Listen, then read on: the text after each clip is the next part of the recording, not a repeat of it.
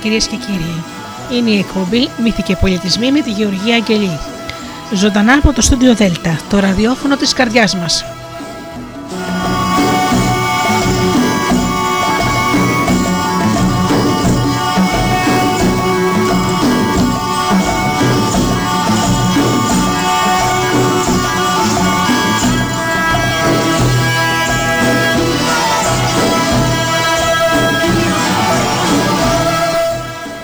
Καλημέρα αγαπημένοι μου φίλοι και πάλι μαζί εδώ ξεκινάμε το ταξίδι μας στον κόσμο των μύθων και των παραμυθιών. Σήμερα παραμύθια από την Αραβία.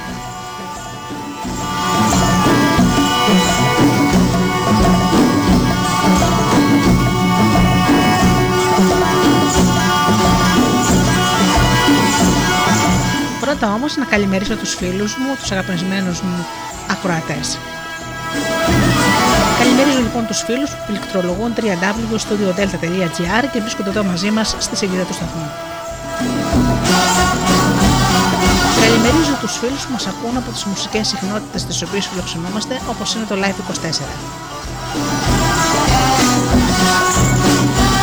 Καλημερίζω και τους φίλους που μας ακούν από κινητά και tablets. Φυσικά την καλημέρα μου στους συνεργάτες μου, τον Τζίμι, την Αφροδίτη και την Ωρα.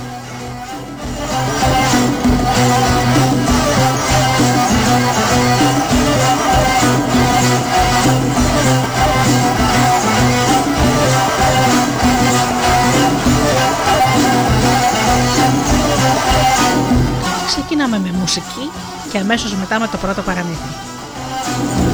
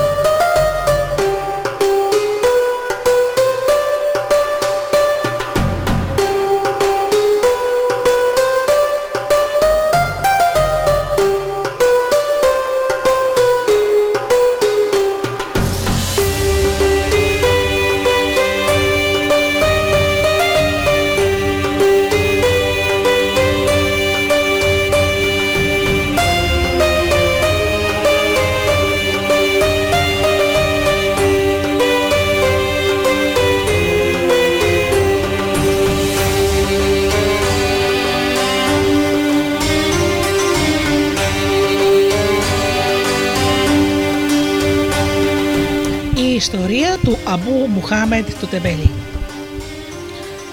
Στο όνομα του Θεού του Φιλέσπλαχνου και του Μεγαλοδύναμου, μια και που μόνο ο Θεός γνωρίζει τα καλύτερα, που είναι ο πιο σοφός από όλους και ο πιο δυνατός, λέγεται πως ο Χαλίφης Χαρούν Αλ Ρασίδ καθόταν μια μέρα μέσα στο κάστρο του με φιλική συντροφιά, όταν ο υπηρέτης του, ο Μαρσούρ, στάθηκε μπροστά του.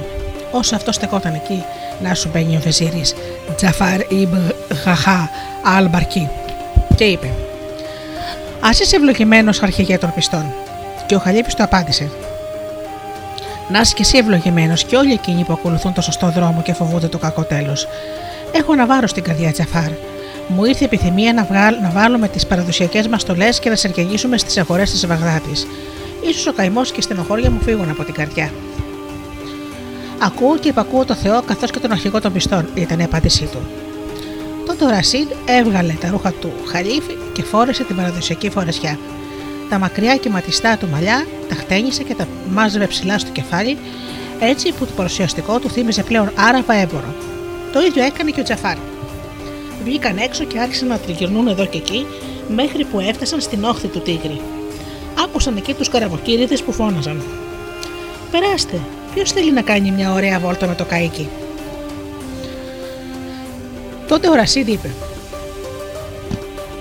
Σε εκετεύω στη ζωή μου, Τζαφάρ, ας ανέβουμε στο πλοίο και ας περάσουμε το υπόλοιπο τις μέρες μας εκεί. Ακούω και υπακούω, του είπε ο, Τζαχα, ο Τζαφάρ. Τότε φώναξε ο υπηρέτης Μασούρ που τους ακολουθούσε. Φέρε το καίκι σου προς τα δω καπετάνια για να μπορέσουμε να ανεβούμε. Ανέβηκαν στο καίκι, βρήκαν μια βολική μεριά και την άραξαν και ξεκίνησαν το ταξίδι. Το καίκι έπλε στα νερά του, του τίγρη. Είχε αρχίσει να φτιάχνει το κέφι τους και όταν ξαφνικά τους πλησίασαν από τη μεριά της Βασόρας δέκα βάρκες φορταμένε με ισπανικό χαλκό. Οι βάρκες πέρασαν από μπροστά τους. Στις πέντε από αυτές στέκονταν 15 παλικάρια που κρατούσαν σημαίες πλοίων και πανιά από το Χιτζάτζ. Στις πλώρες στεκόταν νεαροί δίχως μαλλιά και γένια που κρατούσαν αιγυπτιακά ρόπαλα με τέλεια γυαλισμένες επιφάνειες. Τα ρούχα τους ήταν φτιαγμένα από μπροκάρ. Φορούσαν χρυσοστόλιστα τουρμπάνια. Αργότερα πήραν στα χέρια τους τόξα. Σημάδαβαν τα πουλιά, τα χτυπούσαν και γελούσαν. Μετά φώναζαν αλαλάζοντας. Δεν υπάρχει κανένας άλλος Θεός εκτός από το Θεό. Ο Θεός είναι ο πιο μεγάλος. Έτσι προχωρούσαν κάνοντας ευχές και δοξάζοντας τον Μωάμετ, τον Μετατοφόρο και προφήτη. Τότε είπε ο Χαλίφης Χαρούν Αλα Ρασίδ. Δεν μένεις έκπληκτος Τζαφάρ για το πόσο όμορφες είναι αυτές οι βάρκες, για το τι πανέμορφα πράγματα κουβαλούν γεμάτες από πιπέρι, κανέλα, καμφορά, αμβαρί, μοσχολίβανο, ξύλο ειδική αλόης και μεταξωτές φορεσιές από την Κίνα. Ο Τζαφάρ διέταξε τον υπερέτη Μαρσούρ. Τράβα και ρώτασε ποιον ανήκουν αυτές οι βάρκες, τι είδους εμπορεύματα κουβαλούν και τι κάνουν όλοι αυτοί οι νέοι πάνω στις βάρκες. Λίγο αργότερα ο Μαρσούρ γύρισε και τους διηγήθηκε πως τους χαιρέτησε και τους ρώτησε. Για χαρά σας, παλικάρια, σε ποιον ανήκουν αυτές οι βάρκες, τα εμπορεύματα και ποιον υπηρετούν όλοι αυτοί οι άνθρωποι; Οι ναύτε απάντησαν. Ανήκουν σε έναν έμπορο από τη Βασόρα, ονόματι Αμπού Μοχάμεντ ο Τεμπέης. Σκέψου πόσο πιο καλά θα του ερχόταν τα πράγματα αν ήταν κιόλα και δραστήριος. Ένας άντρας που στεκόταν πιο κοντά είπε: Μην απορείτε γι' αυτό, κύριε. Όλα τα εμπορεύματα που βλέπετε είναι γι' αυτόν σε μια σταγόνα στη θάλασσα. Τότε θύμωσε πολύ ο Αρασίντ και αφήνοντας τη βάρκα είπε: Α πάμε στο σπίτι Τζαφάρ. Αρκετά διασκεδάσαμε με τη βόλτα. Έφυγαν και σύντομα ήταν πάλι στο κάστρο. Ο Άρασίντ ήταν πολύ σκεπτικός και με πολλές απορίες, σαν κάθεσε στο θρόνο. Τότε μπήκε μέσα ένας υπηρέτης και στα χέρια του κρατούσε ένα σφραγιδόλιθο και μια χρυσή κορώνα κοκκινοστολισμένη γεμάτη μαργαριτάρια και πολύτιμους λίθου. Φίλησε το έδαφος, είπε τις συνηθισμένες ευχές και ανακοίνωσε. Η αδελφή σου, κυριέ μου, σου στέλνει τους χαιρετισμούς της και μου παρακάλεσε να σου πω ότι έχει φτιάξει μια κορώνα για το γιο σου, τον άλλο Μοντασίμ. Λείπει όμως ακόμα μια πολύτιμη πέτρα σε αυτή τη θέση, ανάμεσα στις δύο μεγάλες παράπλευρες πέτρες. Ο Άρασιν διέταξε και του φέρε το κουτί μέσα στο οποίο φύλαγε τις πολύτιμες πέτρες, το άνοιξε και άρχισε να τις παρατηρεί μία-μία, μήπως και καμιά τέριαζε στη συγκεκριμένη θέση. Μα δυστυχώς δεν βρήκε καμία και ένα βάρος ένιωσε στο στήθος.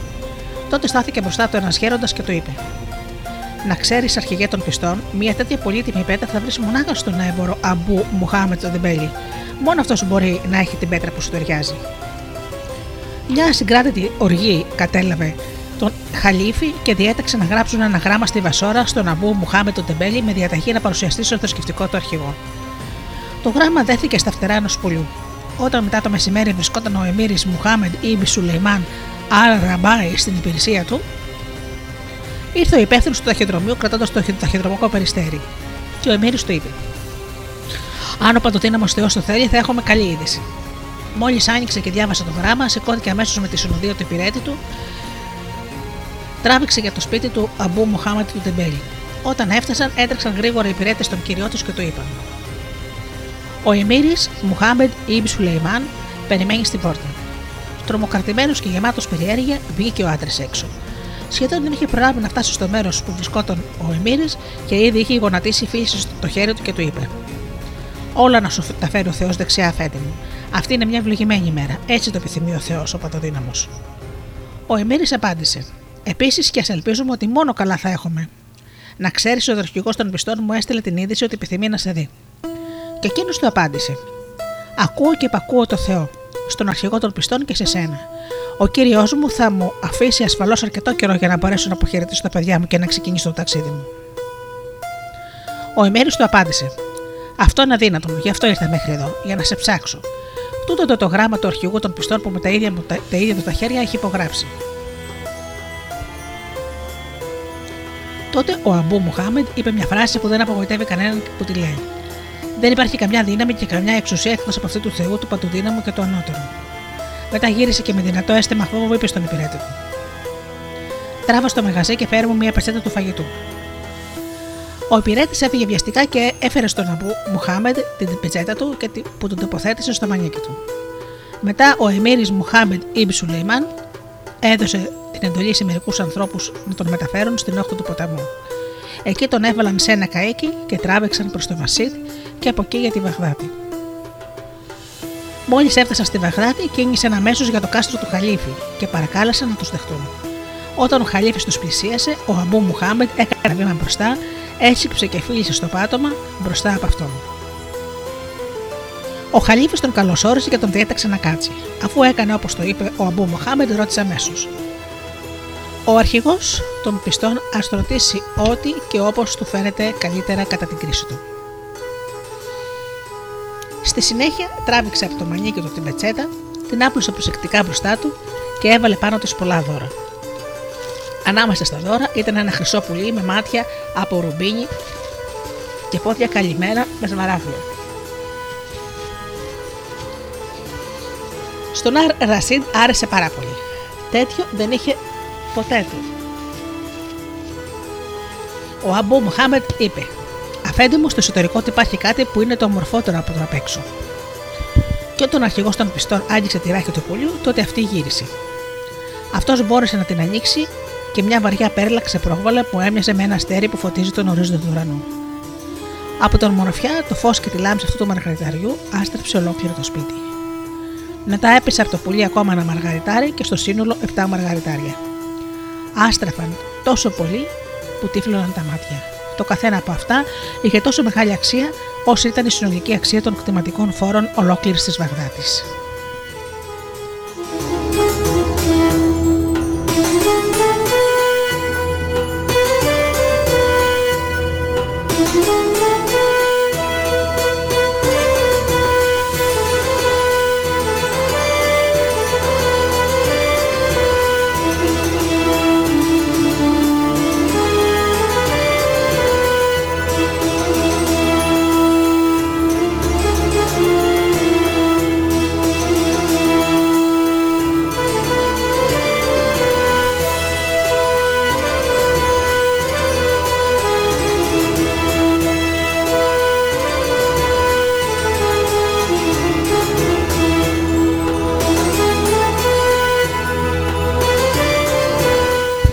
Φώναξε ο Ρασίδ.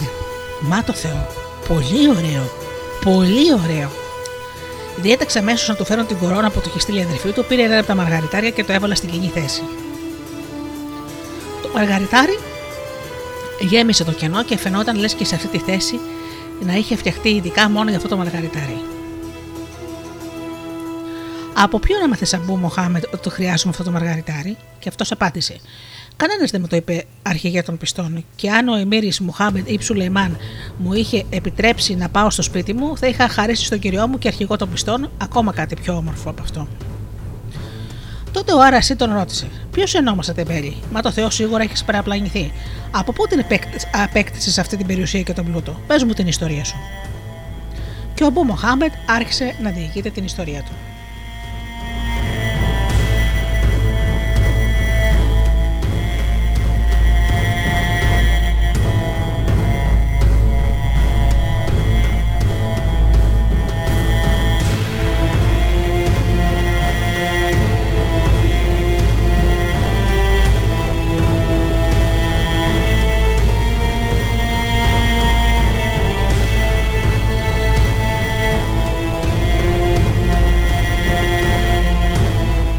Ακούω και υπακούω το Θεό, καθώς και εσένα αρχηγέ των πιστών. Μάθε λοιπόν, αφέντη μου, ο πατέρας μου ήταν φτωχός χωρίς τα απαραίτητα. Προσέφερε στον κόσμο τις υπηρεσίες του και με φρόντισε μέχρι που έγινε 10 χρονών. Εξαιτίας της μεγάλης μου τεμπελιάς μου δεν κουνιόμουν από τη θέση μου. Έτριγα, έτρωγα και έπινα ξαπλωμένο στη γη. Όταν ο κόσμος έδινε κάτι στη μάνα μου, το έφερνα μπροστά μου και μου έλεγε: Φάε παλικάρι μου λόγω της μεγάλης μου νοθρότητα δεν έτρωγα, έτσι που αναγκαζόταν η μητέρα μου να μεταζει με το χέρι. Τότε της είπα με μεγάλη δυσκολία: Μάσο το για μένα, μάνα, και δώσ' μου το μετά να το καταπιώ. Έτσι άρχισε να φροντίζει να μασάει το ψωμί μέχρι που να γίνει αρκετά μαλακό όπως ο χυλός και μετά μου το έβαζε στο στόμα. Και όλα αυτά εξαιτίας της μεγάλης μου τεμπελιάς. Που ήταν τόσο μεγάλη, έτσι ώστε κάποτε να έρθει η ώρα που να μην μπορώ να κουνήσω το ταχύλι μου. Με έχει στενοχωρήσει πάρα πολύ, του είπε ο Χαλίφης. Ήσουν τέτοιο παιδί που δεύτερο σαν και εσένα δεν υπήρχε. Μα διηγήσουμε την ιστορία σου παρακάτω. Έτσι συνέχισε την εφήγησή του ο Αμπού Μοχάμεντ.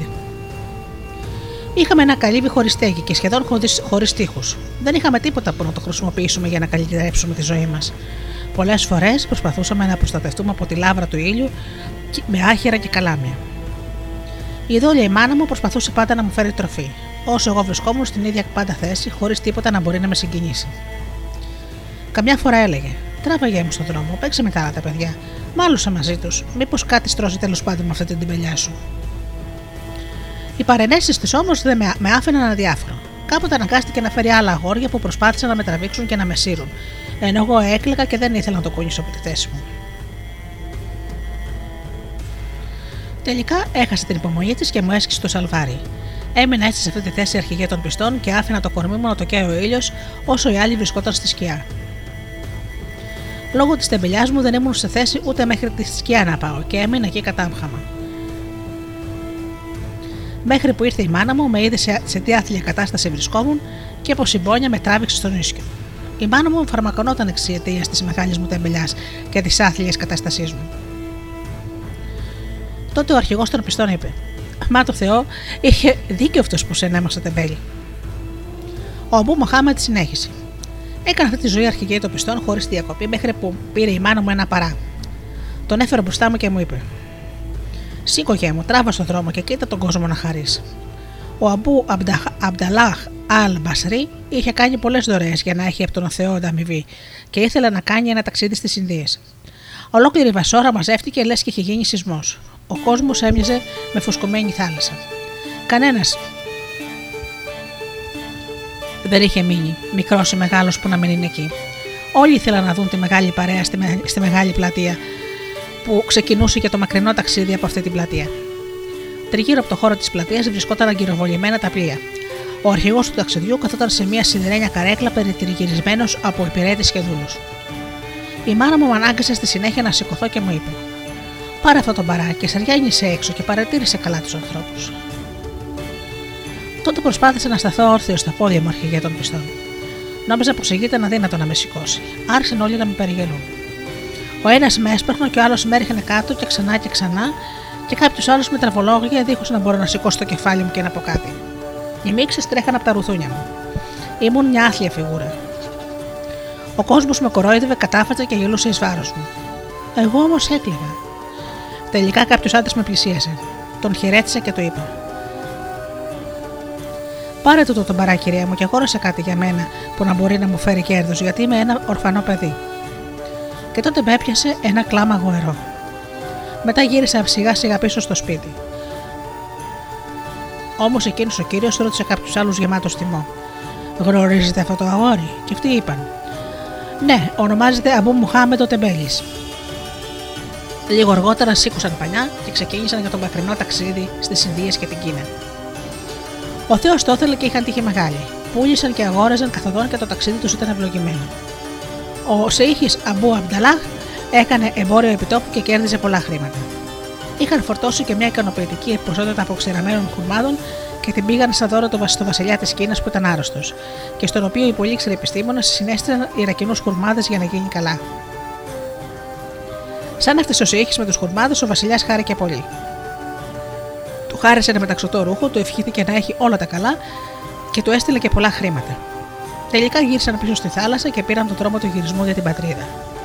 Όμως την 21η μέρα του ταξιδιού το, το πλοίο ξάφνου έμενε στάσιμο. Μήτε μπροστά, μήτε πίσω. Ούτε μια στάλα δεν μπορούσαν να κονίσουν από εκείνο το μέρος. Τότε είπε ο Σέιχης: Δεν υπάρχει καμιά άλλη δύναμη και εξουσία από εκείνη του Θεού του Παντοδύναμου και του Φιλέσπλαχνου. Άφησε τη ματιά του να περιπλανηθεί τριγύρω, βρήκε ένα κουρέλι, το πήρε και το έδεσε στο κατάρτι του πλοίου. Τότε ήρθε ξαφνικά στο νου του ο Αμπού ο Μουχάμεντ ο Τεμπέλης και είπε: Ξέρετε κάτι, έμπορε. Το πλοίο μένει ακίνητο εξαιτίας του το του παρά που ανήκει σε αυτό το ορφανό παιδί. Τον Αμπού Μουχάμεντ τον Τεμπέλη. Μου εμπιστεύτηκε, μου εμπιστεύτηκε τούτο τον παράνα για να το αγοράσω κάτι κερδοφόρο. Και οι έμποροι το απάντησαν. Πάρε κάτι από όλα αυτά που κατέχεις, ό,τι σου αρέσει και χάρισέ το. Με αυτός δεν συμφωνούσε. Δεν μπορώ να πάρω κάτι στην τύχη μόνο και μόνο για να του δώσω κάτι, πρέπει να το αγοράσω κάτι περισσότερο, κάτι που να μπορεί πραγματικά να του φέρει τύχη. Έτυχε να βρίσκονται κοντά στην περιοχή ενός νησιού του σημερινού. Ο Σεήχη Αμπού Αμπταλάχ μπήκε σε μια βάρκα που ήταν δεμένη στο καράβι και έφυγε με συνοδεία μερικών δουλών του. Στο νησί που έφτασε, συνάντησε ένα γέρο, πολύ αδύνατο, που κρατούσε στα χέρια του μαϊμούδες. Μια από όλες τις μαϊμούδες είχε το μαύρο της στο χάλι, αδυνατισμένη από την πείνα και καθώς ήταν άρρωστη. Τότε ο Σεήχη ρώτησε το γέρο: Πόσο κοστίζει μια από αυτές τις μαϊμούδες; Δέκα παράδες, απάντησε ο γέρος. Θέλω με την πιο φθηνή. Τότε πάρε τούτη την αδύνατη. Του είπε ότι κόστιζε μόνο δύο παράδες. Ο Σεήγη το αντιγύρισε. Έχουμε ένα και μοναδικό παρά. Μας τον έχει εμπιστευτεί ένας στοχό και με αυτόν θα μπορούσαμε να αγοράσουμε τη μαϊμού. Ο γέρος πήρε τον παρά και δίνοντάς του στη μαϊμού τους είπε: Να ξέρετε ότι πως τούτο το η μαϊμού τρώει μονάχα γλυκό πελτέ χουρμάδων με αμύγδαλα και παπαρούνα. Μην της δώσετε ποτέ τίποτε άλλο.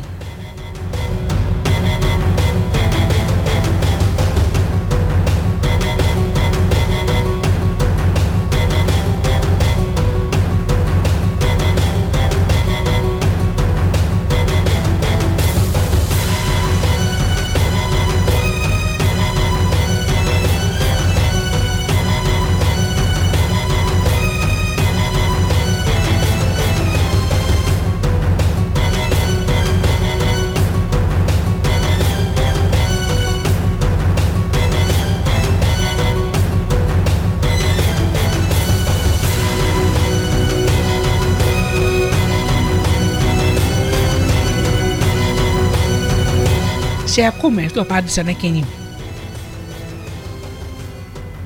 Ένας από τους υπηρέτες πήρε τη μαϊμού και την έβαλε στη βάρκα. Πήραν τον δρόμο πίσω από το πλοίο, για το πλοίο. Μόλις ο Σέχη πάτησε στο πλοίο, φύσηξε ως άνεμος και έτσι μπόρεσαν τα πλοία και τα καίκια να πάρουν τον δρόμο του γυρισμού και με τη βοήθεια του, του μεγαλοδύναμου Θεού έφτασαν στη Βασόρα. Λίγο πρωτού φτάσουν οι άνθρωποι στη στεριά, δεν μπόρεσαν να, βγάλουν, ούτε μια, να βάλουν ούτε μια πουκιά στο στόμα τους, χωρίς η μαϊμού να μην περάσει πάνω από τα κεφάλια τους και χωρίς να μην τους αρπάξει το φαΐ από το στόμα. Οι έμποροι τότε είπαν στο Σεήχη: Πέταξε την μακριά αυτή τη μαϊμού, αφού μας έχει βάλει μέχρι τώρα σε μεγάλους μπελάδες. Ο Σέιχη όμως είχε άλλη γνώμη. Αφήστε την, μερικές φορές έχουμε σπάσει πλάκα με αυτήν και έχουμε γελάσει. Κατά τα άλλα, βρισκόμαστε ήδη κοντά στο τόπο μας. Ο μεγαλοδύναμος Θεός μας προειδοποίησε όσο βρισκόμασταν στη θάλασσα και δεν μπορούσαμε να προχωρήσουμε ό,τι δεν έπρεπε να ξεχάσουμε το ορφανό παιδί και μας το υπέδειξε, με τη μαϊμού. Έτσι έπλεψαν μέχρι που έφτασαν στο Ουρμάν. Εκεί είδαν δίτες που βουτούσαν στη θάλασσα και έβγαζαν μαγαριτάρια και πολύτιμους λίθους. Οι έμποροι όμως αγόραζαν ό,τι πολύτιμο ερχόταν από το βυθό. Όσοι αυτοί ήταν απασχολημένοι με αυτή τη διαδικασία, η μαϊμού πήδηξε ψηλά, σπάζοντας την αλυσίδα με την οποία την είχαν δεμένη και βούτυξε στη θάλασσα. Μόλις το είδαν οι έμποροι, χάρηκαν και είπαν: Επιτέλους, ουφ, γλιτώσαμε τη μαϊμού, θα βρούμε την ησυχία μας. Όταν ανάφεραν αυτό το γεγονός τους Σέιχη, σε αυτόν που ανήκει άλλωστε και το πλοίο, ότι η μαϊμού έπεσε στη θάλασσα, άρχισε να τους κατσαδιάζει όλους. Εσεί στήριξατε στη θάλασσα επίτηδες. Αυτοί όμως διαμαρτυρόντουσαν ότι τίποτα δεν γνώρισαν και ότι κανείς τους δεν την έσβησε στη θάλασσα. Μεγάλη στενοχώρια τον έπιασε το Σέιχη. Και ενώ έκανε μαύρες σκέψεις, ξαφνικά αναδύθηκε η μαμού στην επιφάνεια της θάλασσας, κρατώντας δύο κοχύλια και το ένα τρίτο στο στόμα της. Την τράβηξαν πάνω στο κατάστρωμα του πλοίου και την πήγαν στο Σεήχη που παρέδωσε αυτή τα κοχύλια. Γυρνώντας σαν αστραπή, βούτυξε πάλι στη θάλασσα. Λίγο αργότερα βγήκε με άλλα τρία κοχύλια. Συνέχισε να βουτάει και να φέρνει κοχύλια. Δέκα φορές βούτυξε και έφερε 30 κοχύλια από το βυθό. Όλοι πάνω στο πλοίο απορούσαν με τη μαϊμού και τα καμώματά της. Ξαφνικά έκανε μεγάλο σάλτο και ξαναπήρε τη θέση της κάτω από το κατάρτι του καραβιού. Οι άνθρωποι ενθουσιάστηκαν με τις πολύτιμες πέτρες. Όταν ο Σιέχης άνοιξε τα κοχύλια, βρήκε σε καθένα από αυτά και από ένα μαργαριτάρι που το καθένα άξιζε όσο το συνολικό εισόδημα από τους φόρους της Συρίας και του Ιράκ. Σαστισμένος ο Σιέχης, όπως άλλωστε και όλοι οι έμποροι, άρχισε να παρατηρεί με ενδιαφέροντα μαργαριτάρια. Σαστισμένοι από τη συμπεριφορά της μαϊμούς και κατάπληκτοι από τις πολύτιμες πέτρες, μουρμούρισαν οι έμποροι μεταξύ τους και είπαν στον Σιέχη. Θα μας πωλήσεις βέβαια κάποια από όλα αυτά. Και αυτός απάντησε: Δεν μπορώ να πωλήσω τίποτα. Όλα αυτά ανήκουν στον ιδιοκτήτη της μαϊμούς. Συνέχισαν να ταξιδεύουν με κατεύθυνση στη Βασόρα και ο Θεός το είχε εκ των προτέρων ορίσει να τελειώσουν καλά το ταξίδι τους. Η πληροφορία για την άφηξη του πλοίου, στόμα με στόμα, έκανε γρήγορα τον κύκλο της Βασόρας. Οι άνθρωποι έταξαν να δουν τους συγγενείς τους. Ο κόσμος απολάμβανε το θέαμα όπως το θέατρο και χαιρόταν που το ταξίδι είχε αίσιο τέλος.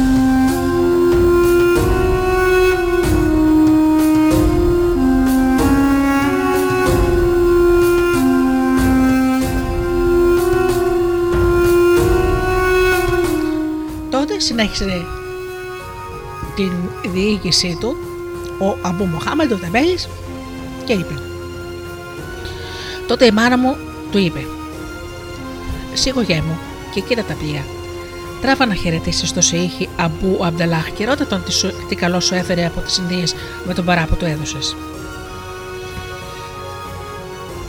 Όλα αυτά επέδρασαν απάνω μου σαν μια πίεση να γίνω ζωηρότερος και πιο χαρούμενος. Έτσι τελικά σηκώθηκα, αν και δεν το ήθελα, και τράβηξα να συναντήσω το Σέιχη. Αφού τον χαιρέτησα και μου οδηγήρισε το χαιρετισμό, τον ρώτησα. Αγαπητέ μου κύριε, τι αγόρασες για μένα λοιπόν; Και αυτός απάντησε: Εδώ είναι και σε περιμένει. Αυτά είπε και τράβηξε ένα μικρό κυβότι. Από εκεί μέσα έβγαλε ένα φουσκωμένο πουγγί και άρχισε να μετράει τα μαργαριτάρια ένα-ένα. Κοίτα, 30 μαργαριτάρια που το καθένα έχει μεγάλη αξία, τόσο μεγάλη όσο το συνολικό εισόδημα του Ιράκ από τους φόρους. Μόλι το είδα, τρελάθηκα από τη χαρά μου και με μοιάζει με εγκατέλειψε η τεμελιά μου. Στάθηκα όρθιος και πίστευα ότι ήμουν ο πιο ζωντανός και πιο ζωηρός από όλους. Όρια δεν είχαν η χαρά και η αγαλίαση που ένιωθα. Λες και ο Θεός μου είχε ανοίξει την πόρτα της ευτυχίας. Η μητέρα μου με ρώτησε: Είδες λοιπόν πόσο καλή ήταν η συμβουλή που σου έδωσα; Τότε ο Σέιχε μας διηγήθηκε για τη μαϊμού και το πώς βούτυξε στη θάλασσα και μας συμβούλεψε. Προσέξτε καλά αυτή η μαϊμού και προστατεύστε την για να μην την πουλήσετε. Η αξία της είναι τουλάχιστον ίση με 50 κιλά χρυσό. Να της δίνετε να τρώει μόνο γλυκό ζουμί από χουρμάδες με μίγδαλα και παπαρούνα. Είναι η πηγή της ευτυχίας σας. Ω Θεέ, Θεέ, να είστε πάντα προσεκτικοί σε ό,τι αφορά τη μαϊμού. Ύστερα για ευνόητους λόγους πουλήσαμε στους εμπόρους από ένα μαργαριτάρι προς 5.000 δινάρια το καθένα. Τα υπόλοιπα τα, τα κρατήσαμε για μας. Πήραμε τη μαϊμού και τραβήξαμε για το σπίτι μας. Στη συνέχεια προσευχηθήκαμε για το ΣΟΙΧ και για το καλό του σπιτιού μας. Αποκτήσαμε σπίτι και περιουσία, κήπους και περιβόλια, σκλάβους και σκλάβες. Λίγο αργότερα έκανα ένα ταξίδι με τη μαϊμού, τον Σεήχη και τους άλλους εμπόρους με ένα πολύ ωραίο πλοίο. Σκοπός τους ταξιδιού μας ήταν το Ομάν. Σαν φτάσαμε εκεί, συναντήσαμε τους δίτες που βουτούσαν στη θάλασσα. Άφησα τη μαϊμού ελεύθερη και άρχισε να βουτά και τρία-τρία έφερε τα κοχύλια. Ένα στο στόμα και ένα από κάθε χέρι και, και, και ένα στο κάθε μπροστινό της πόδι. 20 φορές βούτυξε συνολικά και έβγαλε 60 πολύτιμες πέτρες. Τις πούλησα όλες και γύρισα στη Βασόρα. Το κέρδος μου ήταν μεγαλύτερο από 100.000 δινάρια. Τότε έκτισα ένα κάστρο δίπλα και δίπλα του έφτιαξα ένα όμορφο κήπο. Στο κήπο φτιάχτηκαν όμορφα ριάκια και έβαλα και περιστέρια. Λίγο πιο πέρα έφτιαξα δύο μήλους. Ένα για κοκάρι, ζαφορά δηλαδή, και έναν για σιτάρι. Αγόρασα και άλλους κήπους και άλλα περβόλια και ήμουν πλέον ο ιδιοκτήτη πολλών σκλάβων, επιρετριών και ερωμένων. Μέσα σε λίγο καιρό κατάφερα να γίνω ο πιο πλούσιος άνθρωπος της Βασόρας και να παραμείνω παρομοιώδης. Ναι, ήμουν ένας ευυπόλοιπτο άντρας πλέον.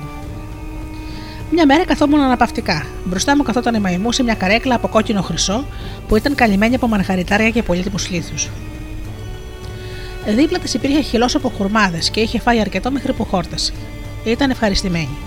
Τότε κουνήθηκε, πήδηξε από την καρέκλα της και στάθηκε μπροστά μου και μετά μίλησε σε πολύ καλά αραβικά και μου είπε: Αχ, Αμπού Μοχάμεντ, για πόσο καιρό θα πρέπει να συμπηρετώ και να μαζεύω πλούτο για σένα, μέχρι που να γίνεις ο πιο πλούσιος ανάμεσα στους συνομιλικούς σου; Μόλις την άκουσα να μιλάει, ταράχτηκα, φοβήθηκα και μια ανατριχίλα με έπιασε.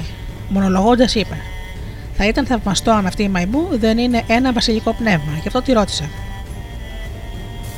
Ποιος είσαι, κυρία μου, Τότε η μαϊμού μου είπε με τη φωνή του πνεύματος: Να ξέρεις ότι σου έχω κάνει τόσο καλό για να μου απαλύνει τον πόνο και το βάσανο της αγάπης που με έχει αρρωστήσει και τη στεφωτιά που με έχει παραδώσει. Ρώτησα στη συνέχεια το πνεύμα: Πες μου, κυρία μου, ποιος είσαι, τι είναι αυτό που επιθυμείς και αγαπάς; Μου απάντησε: Ξέρεις, είμαι ένα βασιλικό πνεύμα και είμαι τρελά ερωτευμένος με ένα κορίτσι από τη Πασόρα που το λένε Μπαρντ Α Σαμά, κόρη του Μαρχάμπ Ατ Ταμίνι. Και είπα τότε: Μα εσύ μπορείς να κάνεις τέτοια πράγματα, κυρία μου, που εγώ δεν μπορώ. Μόνο απάντησε το, και πάλι το πνεύμα. Δεν είναι έτσι όπως το σκέφτεσαι. Αν θα είχα την εξουσία πάνω σε αυτή την κοπέλα, δεν θα σε είχα υπηρετήσει, ούτε όλο αυτό το πλούτο θα σου είχα χαρίσει. Σε μένα είναι απαγορευμένη η συναναστροφή μαζί της με τη βοήθεια εξορκισμών, μαγικών φράσεων, αγίων ονομάτων και φυλαχτών, αφού δεν μπορώ να πλησιάσω στο σπίτι που μένει, αν και καταστρέφουμε εξαιτίας της αγάπης της. Πώς μπορεί να φτάσει κανείς κοντά της, ρώτησα και μου είπε. Θα να ενεργήσεις σύμφωνα με τις οδηγίες μου και θα τα καταφέρεις μαζί της. Μην ενεργήσεις εναντίον μου, γιατί τότε θα βρεις θάνατο εκτρό. Τον ανταγύρισα τότε λέγοντας: Μίλα και δεν πρόκειται ποτέ να ενεργήσω εις βάρος σου. Και τότε με διέταξε. Αύριο το πρωί θα βγάλεις σε ένα πουκί χίλια δινάρια. Και θα πας στο δικαστή. Θα του μετρήσεις 100 δινάρια σαν δώρο. Το ίδιο θα κάνεις και με τους μάρτυρες. Θα τους παρακαλέψεις να σε συνοδέψουν για να ζητήσεις το χέρι της από τον πατέρα της. Ό,τι χρηματικό ποσό και να σου ζητήσει θα του το δώσεις, και εγώ θα σου το καταστήσω μετά.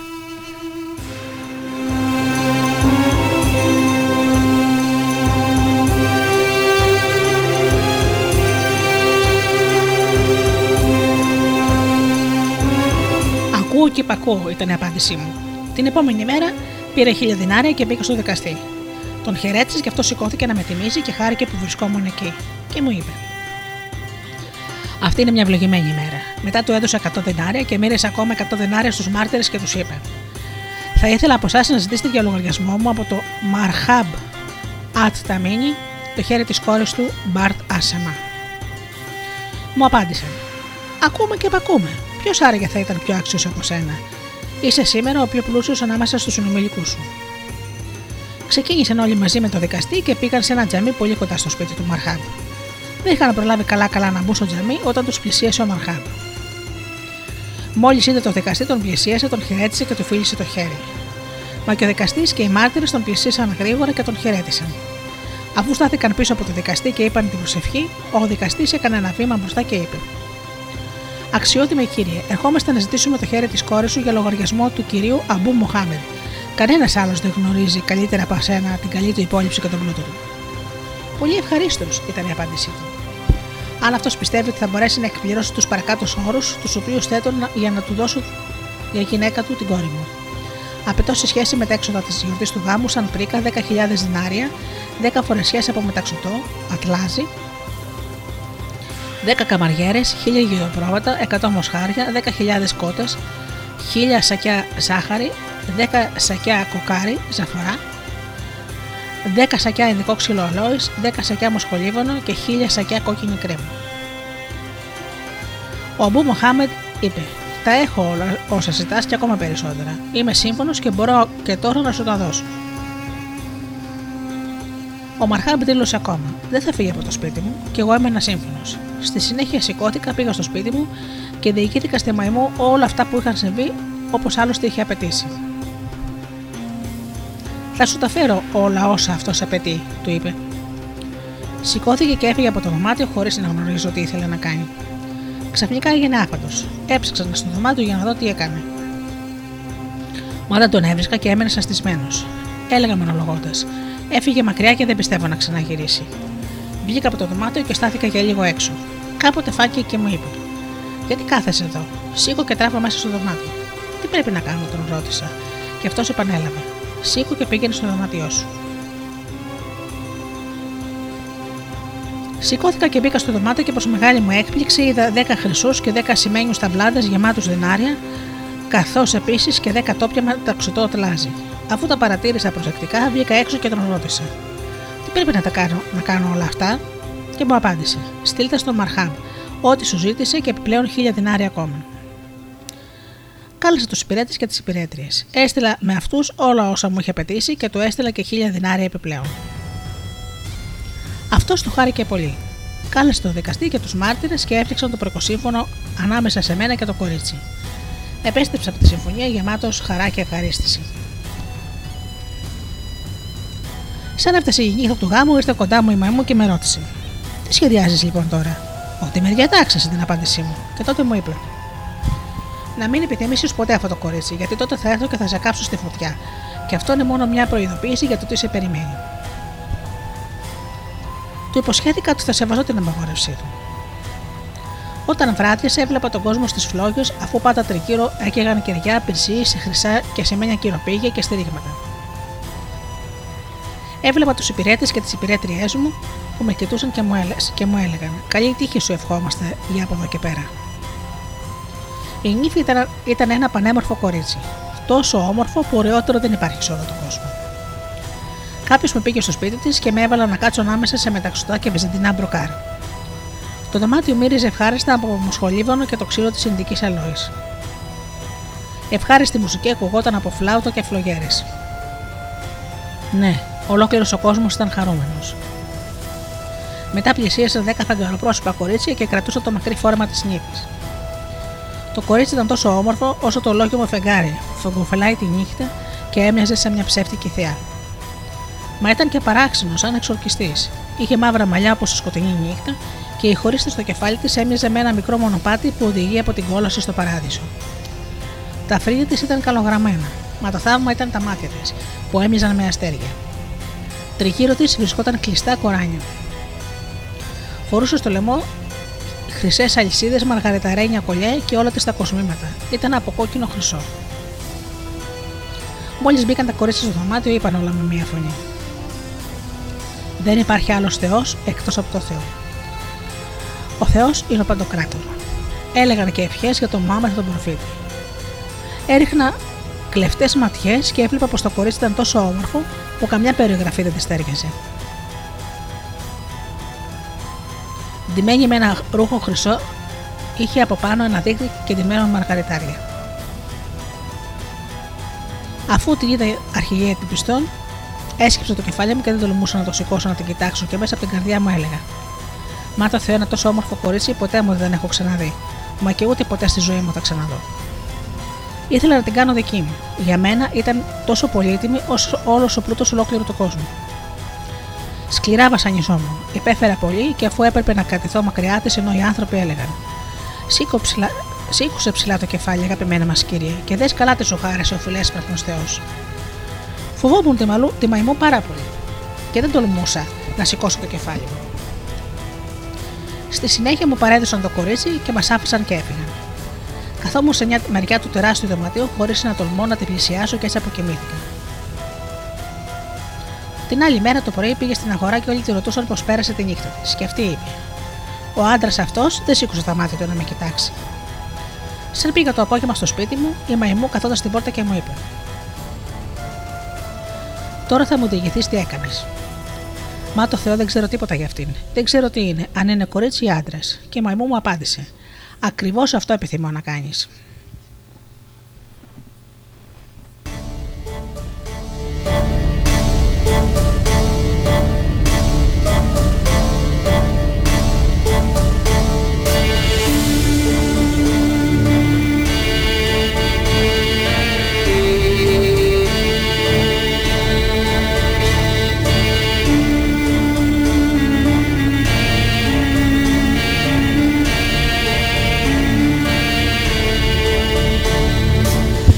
Έφυγε και εγώ εν τω μεταξύ προσευχόμουν μέχρι τα μεσάνυχτα στο Θεό να μην ξαναγυρίσει.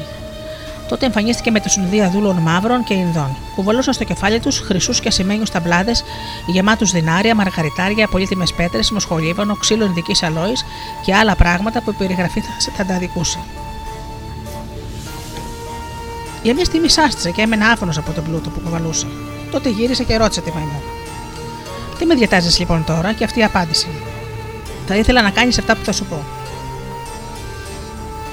Μόλις πας στο σπίτι του κοριτσιού και το δεις ότι κοιμάται, θα ανεβείς στο πιο ψηλό μέρος του δωματίου, θα σηκώσεις την κουρτίνα από μπροκάρ που κρέμεται μπροστά από την ασημένια πόρτα και θα την ανοίξεις. Μετά θα δεις ένα ασημένιο κάθισμα με τέσσερα πόδια που από κάτω του θα κρέμονται μαγικές λέξεις. Ενώ στην πόρτα θα κρέμεται ένας κόκορας άσπρος με ένα κυματιστό λειρί. Θα σφάξεις τον κόκορα, θα τον τελείξει σε μια πετσέτα και θα ρίξεις πάνω στο κάθισμα τέσσερα κόντια τότε θα είσαι προφυλαγμένος από, όλα τα καλά, από όλα τα κακά και από όλα τα άλλα δαιμόνια που μπορούν να σε απειλήσουν. Τη δεύτερη νύχτα μου έφεραν το κορίτσι. Όταν έφυγαν οι υπηρέτες, έσφαξα το κόκορα και τύλιξα στην, πετ... στην πετσέτα, τον τύλιξα στην πετσέτα, κάρφωσα πάνω του κοντάρια. Τότε ξαφνικά ακούστηκε ένας υπόκοφος ήχος, όπως ο κεραυνός που πέφτει μακριά και ακούγεται λίγο αργότερα. Και συγχρόνως ένας δαίμονας αφλεγόμενος τρόβιλος έπεσε πάνω στο κορίτσι. Εκείνη τη στιγμή ήμουν υπόθυμο. Και συνήθιζα μόνο όταν κάποιος είπε: Μα τον κύριο της Κάμπα. Απήγαγαν το κορίτσι. Νέαρχη για τον πιστόν. Και ήταν τόσο φοβερό για μένα, χειρότερο και από αρρώστια και ήταν ένας λόγος για καυτά δάκρυα. Μόλις είδα τι είχε συμβεί, έκλαψα πικρά και χτυπούσα το κεφάλι μου. Έλεγα να μετανιώσω, αλλά και η μετάνοια σε τίποτα δεν μπορούσε να με χρησιμεύσει, και ολόκληρος ο κόσμος άξιζε πλέον για μένα ως ένας κόκο καφέ. Έφυγα από τη Βασόρα. Τριγυρούσα σαν τυφλά χωρίς να ξέρω που πηγαίνω. Έκλαψα και μέσα στον πόνο μου το μεγάλο έλεγα το παρακάτω ποίημα. Του χωρισμού τα βάσανα με έχουν κατανοχθήσει και, ο, και η μοίρα και ο έρωτας με έχουν εγκαταλείψει. Ήμουν μονάχος και ήσυχος, ήμουν συγκρατημένος. Όταν μου έλειπε μακριά, σε θαύμα ήμουν χαμένος. Δεν το ξέρεις, αγάπη μου, σαν χώρισε γλυκιά μου, η τρέλα και ο έρωτος ξεσκίσαν την καρδιά μου. Και τότε άκουσα μια φωνή να λέει: Αλλή μονό σου, δεν φοβήθηκε το Θεό όταν παρέδωσε το κορίτσι στους δαιμόνους. Περιφερόμουν για πολλή ώρα ανάμεσα στις κομμαδιέ όταν ξαφνικά είδα κάποιον και το ρώτησα που είναι. Ποιος είναι; Μου απάντησε. Είμαι ένα από τα πνεύματα που μέσω του Χαλίφη Αλή Ιμπ Αμπί Ταλίμπ μπορώ να αποδώσω στο Θεό τιμές για όσους έχουν ασπαστεί το Ισλάμ και τον ρώτησε: Πώς μπορώ να βρω τη γυναίκα μου ξανά; Αχ, δόλε μου είπε: Είχες ένα πουλί στα χέρια σου και τα άφησες να σου φύγει. Και τώρα θέλεις να ξαναπετάξει κοντά σου; Και συνέχισε. Φύγε και πάρε τούτο εδώ το δρόμο. Ολόκληρη τη νύχτα με την ευχή και τη βοήθεια του Θεού. Το πρωί θα βρεθείς στην όχθη ενός ποταμού και εκεί θα ανακαλύψεις μια σπηλιά. Μέσα σε αυτή βρίσκεται ένα είδωλο από άσπρη πέτρα. Από τη σπηλιά αναβλύζει νερό. Πιέσε αυτό το νερό, άλυψε το πρόσωπό σου με λάσπη και μείνε εκεί. Τότε θα περάσει από μπροστά σου μια βάρκα δίχω πανί. Θα στέκει από τη μεριά που βρίσκεται το είδωλο. Από τη βάρκα θα κατέβουν όντα με διαφορετική μορφή, κεφάλια χωρίς σώμα, σώματα χωρίς κεφάλια, τα οποία όχι από το Θεό, μα από το είδωλο θα πέσουν χάμω. Μόλις αυτό συμβεί, θα ανέβεις στη βάρκα και τράβα ίσα μπρος στην άλλη όχθη και προχώρα κατά μήκος του ποταμού για μια ολόκληρη μέρα μέχρι που ο ήλιος να δύσει. Όταν θα έχεις ανέβει αρκετά, θα δεις ένα κάστρο που είναι χτισμένο από χρυσό και ασίμι. Εκεί μένει η γυναίκα σου. Λοιπόν, εγώ σε κατατόπισα πώ έχουν τα πράγματα. Τράβα τώρα και κάνα πω ο Θεός σε διάταξε. Ξεκίνησα σύμφωνα με τις οδηγίες του μέχρι που έφτασα στη σπηλιά. είδα αυτά τα περίεργα όντα που ήταν εκεί. Τους άφησα όσο αυτοί ήταν αφοσιωμένοι στη λατρεία του ειδόλου και ανέβηκα στη βάρκα. Πέρασα στην αντίπερα όχθη και προχώρησα κατά μήκος του ποταμού μέχρι που βράδιασε. Δεν σταμάτησα. Συνέχισα να προχωρώ μέχρι που ξημέρωσε ο ήλιος και σηκώθηκε. Τότε πλησίασα ένα κάστρο ψηλό με μεγάλες αυλές που προεξήγε στον ουρανό και που είχε μετερές γωνίες από χρυσό και ασίμι. Είχε μια πύλη φτιαγμένη από ξύλο ειδικής αλόης, που ήταν οπλισμένη, ήταν στολισμένη με ελεφαντότοτο μαλγαριτάρια και πέταλα από στραφτερό ασίμι. Στην πόρτα υπήρχε ένα χρυσό δαχτυλίδι στολισμένο με ρουμπίνια. Και τότε αναρωτήθηκα, Πού να άραγε εδώ οι πολεμιστές και οι ήρωες; Προσπάθησα να πάρω θάρρος και να είμαι δυνατός, μια που και κρατούσα στο χέρι με ένα κοφτόρο σπαθί. Και σκέφτηκα, ή που θα βρω το κορίτσι και θα το ελευθερώσω, ή που θα χάσω τη ζωή μου για χάρη της. Έτσι προχώρησα με θάρρος στην καρδιά, αλλά και με φόβο προς τη μαϊμού και μπήκα στο κάστρο. Όταν βρέθηκα στο μέσο, κοίταξα προσεκτικά γύρω μου και είδα προς μεγάλη μου έκπληξη καθίσματα από κόκκινο χρυσό και ένα μικρό θολωτό δωμάτιο καλυμμένο με μαργαριτάρια. Και πολύτιμες πέτρες. Είχε μια ξύλινη πόρτα που ήταν από τη μια μεριά καλυμμένη με φύλλα σημείο και από την άλλη καλυμμένη με κάθε είδους πολύτιμες πέτρες. Στη μέση αυτού του μικρού χώρου υπήρχε ένα ντιβάνι από λεφαντόδοτο που ήταν και αυτό διακοσμημένο με λογής συλλογή πολύτιμα πετράδια. Εκεί ήταν ξαπλωμένο το κορίτσι και διάβαζε με μεγάλη αφοσίωση το Κοράνι, δοξάζοντας και δημώντα το Θεό. Μόλις με είδε, μου είπε: Ο Αμπού Μοχάμεντ, και για τους δυο μας ήταν δίκαιη η τιμωρία. Και με παράπονο μεγάλο είπα: Αχ, κυρά μου, σε παρακαλώ εσένα και το Θεό να με συγχωρέσετε. Και μου απάντησε: Δεν τράπηκες παλιά άνθρωπε, δεν φοβήθηκες στο Θεό αλήτη που με παρέδωσες σε ένα φοβερό δαίμονα. Δοξάζω το Θεό που, με, που έσωσε. Μα αυτή συνέχισε.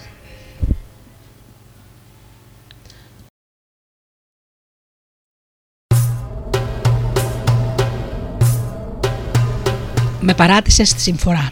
Μα ευτυχώς ο μεγαλοδύναμο Θεός με προστάτεψε και κατέστρεψε τον εχθρό μου. Τότε τη ρώτησα: Πώς έγινε λοιπόν και σκοτώθηκε; Μόλις με απήγαγε λιπόθυμη, με κουβάλισε σε τούτο το κάστρο.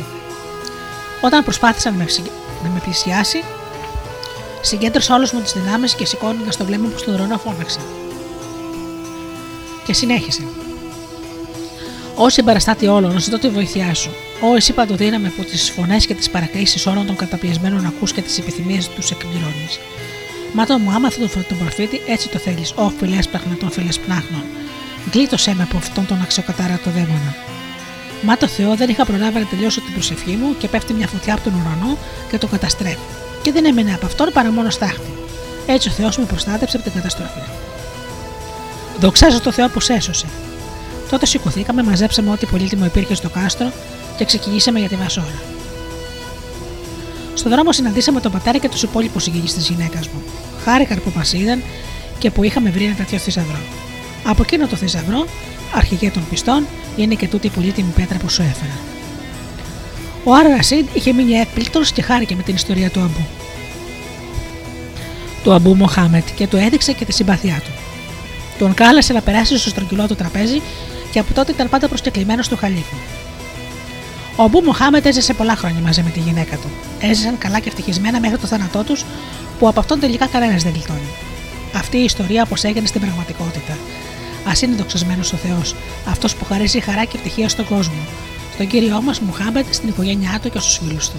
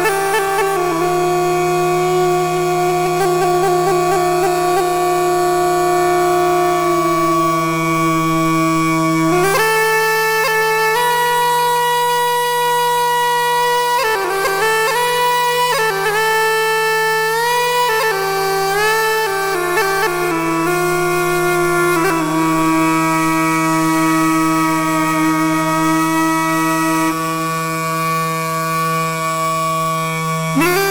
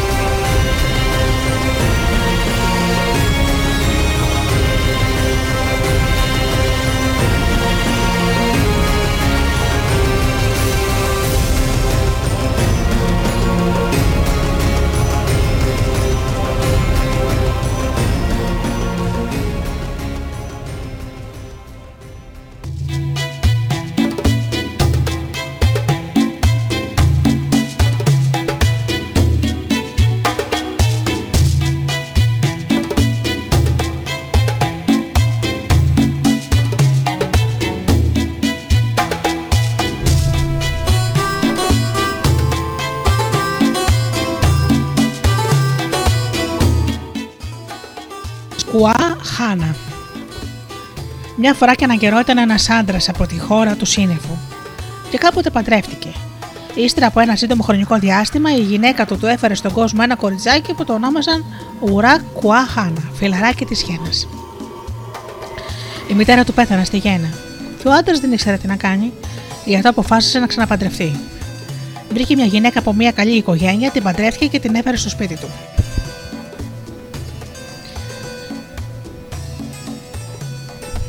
Ύστερα από λίγο καιρό η νέα του γυναίκα έμεινε έγκυος και έφερε και αυτή στον κόσμο ένα κοριτσάκι. Ο άντρας χάρηκε για τη δεύτερη κόρη του και μονολογούσε.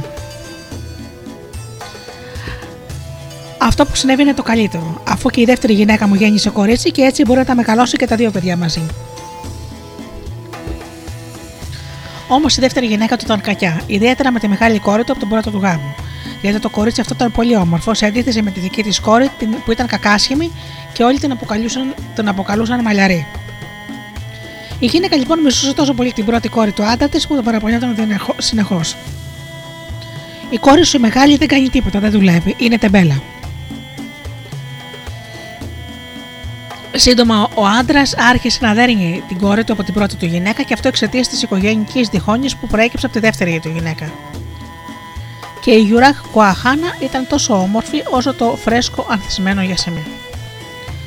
Από τότε πέρασε πολύς καιρός, και αφήστε εμάς να προσευχόμαστε στον προφήτη και τον καλύτερο ανάμεσα στους ανθρώπους και στον ουρανό που στέκεται εκεί πάνω. Ήρθε μια μέρα όχι τόσο μακρινή και η γυναίκα άρχισε να συζητάει έτσι σχετικά με τον άντρα της. Ακούς προσεκτικά; Ναι. Όσο εδώ και μη παρέκει, δεν βάζει το άλλο. Μα τι συμβαίνει; Η κόρη σου δεν κάνει τίποτα από αυτά που εγώ την προστάζω. Είναι πεισματάρα, απίθαρχη και δεν ακούει τα λόγια μου.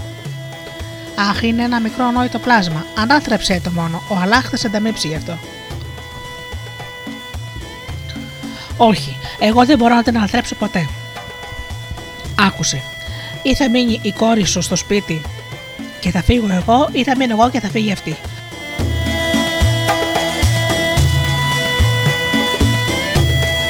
Άκουσε γυναίκα, αυτά δεν είναι σωστά λόγια. Που πρέπει να τη στείλω δηλαδή. Το παιδί είναι πολύ μικρό ακόμα.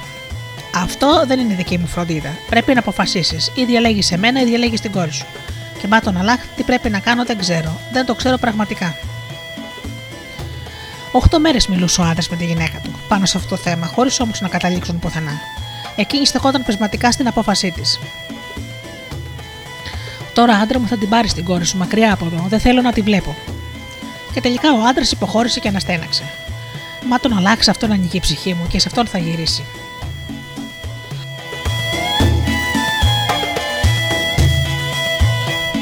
Σοφίστηκε λοιπόν ένα σχέδιο και λέει στη γυναίκα του: Βιά σου, βάλα την κόρη μου πίσω μου πάνω στο λογό μου γρήγορα. Και αυτό έκανε η μητριά. Ο άντρας ξεκίνησε, χάδιψε με το χέρι του στο το λογό του, το σπυρούνισε και έφυγε. Η απέραντη χώρα έμεινε πίσω του. Και η μακρινή χώρα ξανοιχόταν μπροστά του και αυτός προσευχόταν στο Μωάμεθ το μορφίτη το μοναδικό. Έτσι, υπέβοντας μια ολόκληρη μέρα και αφού πέρασε ένα δάσος, έφτασε σε ένα έρημο τόπο που κανείς δεν ζούσε εκεί. Κατέβηκε από το άλογο του, κατέβασε και το κορίτσι, κάθισε στα ο ένας πλάι στον άλλον και τότε το κορίτσι ρώτησε τον πατέρα του. Προς τι που πάμε, πατέρα, αλλά φιάστηκε αυτός με τα λόγια του παιδιού. Στάσου εδώ, εγώ πάω μοναχά να κατουρίσω και γυρνάω αμέσως. Μα πατέρα, φοβάμαι. Μη φοβάσαι, γυρνάω αμέσως. Και με αυτά τα λόγια άφησε πίσω την Γιουράχ Κουαχάνα, ανέβηκε σιωπηλό στο λογό του και καλπάζοντας γύρισε στο σπίτι του. Το κορίτσι μάτια περίμενε. Το κατέβαλε φόβος μεγάλος και μονολογώντας έλεγε: Πατέρα, αχ πατέρα, τόσο πολύ πρέπει να κατορίσει εσύ.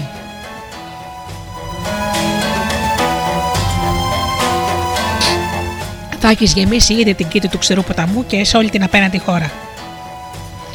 Έτσι φώναζε το κορίτσι όλο και πιο δυνατά, προσπαθώντας να βρει τον πατέρα του. Ξαφνικά φάνηκε ο Αλ Τσάδρ Μπίνα Μπάς σε αυτή την ερημιά και άκουσα το παιδί που φώναζε απελπισμένο. Άκουσε το κλαψούρισμα του κοριτσιού, το πλησίασε και του είπε: Παιδί μου, ποιος έφερε εδώ; Ο πατέρας μου με έφερε γιατί η μητριά μου δεν με ήθελε στο σπίτι. Αυτός μου είπε ότι θα πάει ένα γατούλημα και όταν έφυγε μακριά και δεν πρόκειται ποτέ να γυρίσει. Φοβάμαι τόσο πολύ ότι θα με φάνα τα άγρια ζώα. Μη φοβάσαι, θα σε βάλω δίπλα μου για να μην φοβάσαι. Σε ευχαριστώ πολύ. Για πες μου, παιδί μου, πού μπορώ να δέσω το άλογο μου; Δέσω στο πόδι μου. Και πού μπορώ εγώ να κοιμηθώ; Εδώ μπορείς να κοιμηθείς και το κεφάλι σου μπορεί να το κουμπίσεις πάνω στο πόδι μου. Το κορίτσι το μικρό ήταν πολύ χαρούμενο που είχε έρθει ο Αλ Τσάδρ Μπίνα Μπά. Άκουσε με προσεκτικά, είπε ο Αλ Τσάδρ. Μπίνα Μπά στη Γιουράγ Κουαχάνα. Θέλω να με ξυπνήσεις νωρίς αύριο το πρωί, την αυγή μόλις ο ουρανός θα αρχίσει να ροδίζει. Αλλά πρόσεξε μην το ξεχάσεις. Μείνε ήσυχος, θα προσέξω καλά. Ο Αλ Τσάδρ κοιμήθηκε και το κορίτσι έμεινε άγρυπνο. Και όταν την αυγή ο ουρανός άρχισε να ροδίζει, ξύπνησε τον Αλ Τσάδρ με αυτά τα λόγια. Πατέρα, αχ πατέρα, κοίτα, ο ουρανός πήρε να ροδίζει. Μα τον Αλάχ σήκω πάνω. Σήκω και, και πάνω και ακολούθησέ με. Με αυτά τα λόγια σηκώνατε ο Αλ Τσάδρ πριν να πας. Το μικρό κορίτσι έκανε πως αυτός το διέταξε και τον ακολούθησε. Προχώρησε για λίγο μέχρι που έφτασαν σε ένα τόπο όπου με τη δύναμη του Αλάχ και την αρετή του Αλ Τσάδρ ένα ποτάμι ανάβησε. Άκου, είπε αυτός το κορίτσι. Εγώ θα μείνω εδώ στην όχθη αυτού του ποταμού. Αλλά εσύ θα βουτήξει στο ποτάμι και θα κολυμπήσεις και όταν θα έχεις κολυμπήσει αρκετά θα βγεις έξω. Εγώ θα σε περιμένω εδώ, κατάλαβες; Χωρίς καθυστέρηση, ο Γιουράου Κουαχάνα βουτάει στο ποτάμι και όταν αναδύθηκε ήταν γεμάτη με χρυσάφι και πολύτιμα κοσμήματα στους καρπούς των χεριών και στα πόδια και στα αυτιά και σε ολόκληρο το σώμα. Τότε ο Αλ Τσάτρι της είπε: Ξέρεις που βρίσκεται το σπίτι σου και πού θα ξαναβρεις τον πατέρα του; Μα τον Ολάχ κύριε δεν το ξέρω και δεν έχω καμιά ιδέα που βρίσκομαι. Καλά, θα σου δείξω εγώ το δρόμο για το σπίτι σου. Και της έδειξε μια συγκεκριμένη κατεύθυνση με το χέρι του.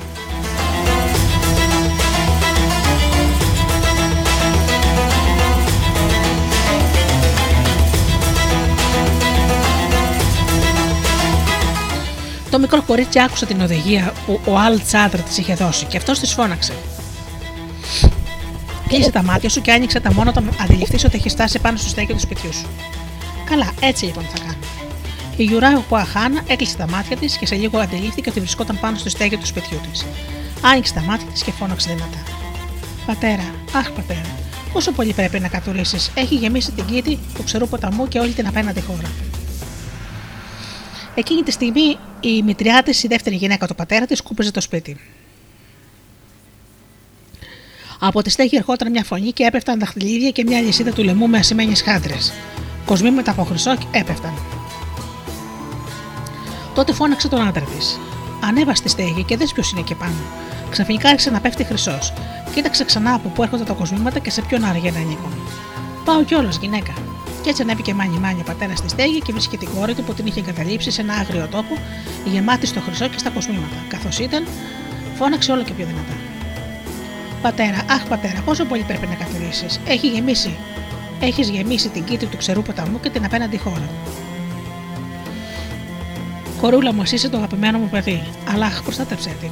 Ναι, πατέρα, εγώ είμαι. Ο άντρας κατέβασε την κόρη του από τη στέγη και την έφερε στη γυναίκα του. Σε λίγο κατέφτασαν οι γείτονες γεμάτοι περιέργεια που η κόρη του είχε επιστρέψει και μάλιστα γεμάτη με χρυσό και κοσμήματα. Τότε του είπε η γυναίκα του: Η μάνα της μαλλιαρή Ντασκράμ με τη σκληρή και απάνθρωπη καρδιά, γεμάτη από κακία και φθόνο για τη Γιουράγ Κουάχανα. Οδήγησε την κόρη μου στον ίδιο τόπο που οδήγησες και τη δική σου και την εγκατέλειψες. Απόψε σήμερα και όλο το βράδυ πρέπει να γίνει, αλλιώς δεν θα μένω πια σε αυτό το σπίτι. Ύστερα θα ανήκει στο το σπίτι μοναχά σε σένα. Και εγώ θα πάρω την κόρη μου και θα ξαναγυρίσω στους δικούς μου ανθρώπους. Άχρια γυναίκα, μην αμαρτάνει και μην μιλάς έτσι. Ποιος ξέρει αν αυτό που συνέβη στη μεγάλη μου την κόρη να ντυθεί στα χρυσά και τα κοσμήματα; Και να σεθεί και να σωθεί δεν είναι μόνο καθαρή τύχη και τίποτα άλλο. Ο τόπος όπου την άφησα ήταν μια αγρία ρημιά και μόνο αγρία θηρία και τέρατα θα μπορούσαν να την είχαν φάει. Όποιος από, από τον έρημο τόπο καταφέρει να ξαναγυρίσει στο μέρος του, τότε αυτός έχει μια τύχη για μια ολόκληρη ζωή. Τέλος τα λόγια. Θα πας την κόρη μου εκεί που πήγες και τη δική σου. Εκεί στον ίδιο τόπο πρέπει και η δική μου κόρη να προσπαθήσει για την τύχη της. Καλά λοιπόν, όπως εσύ το θέλεις. Ο άντρας περίμενε τη δύση του ηλίου, ανέβηκε στο λογό του και φώναξε στη γυναίκα του.